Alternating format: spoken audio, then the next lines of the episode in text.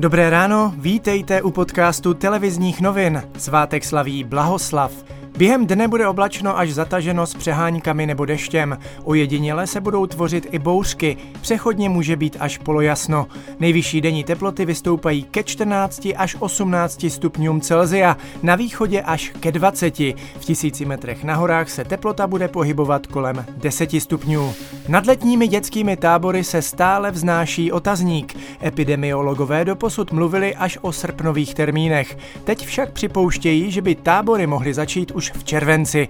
Více šéf chytré karantény Roman Primula pokud ta situace bude eh, kontrolovatelná, eh, byť by došlo k nějakému drobnému eh, nárůstu případů, tak si myslím, že dojde k tomu, že o těch prázdninách tábory v nějaké podobě povoleny budou, ale nemůžeme očekávat, že to budou nějaké masivní akce.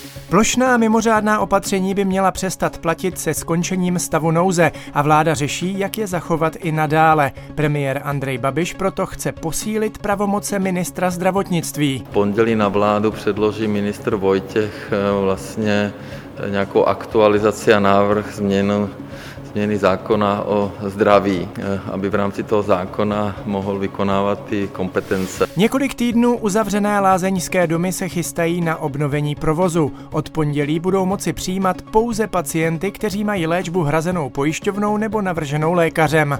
Ostatním se otevřou až 25. května. Na omezení se letos musí připravit také vodáci. Při splouvání řek zřejmě nebudou mít roušky, protože by je mohli ohrozit při převržení. S cizím člověkem na lodi však budou muset dodržovat dvoumetrový odstup. Jízda na raftech bude povolena pouze členům jedné rodiny.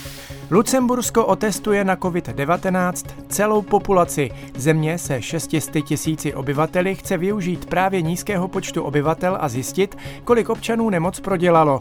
Bude první zemí světa, která celonárodní testování provede. Manchester United, City, Liverpool či Chelsea budou mít dost možná dalšího konkurenta v boji o titul v anglické Premier League. Newcastle United totiž s největší pravděpodobností změní majitele, který by měl přinést pořádnou finanční injekci.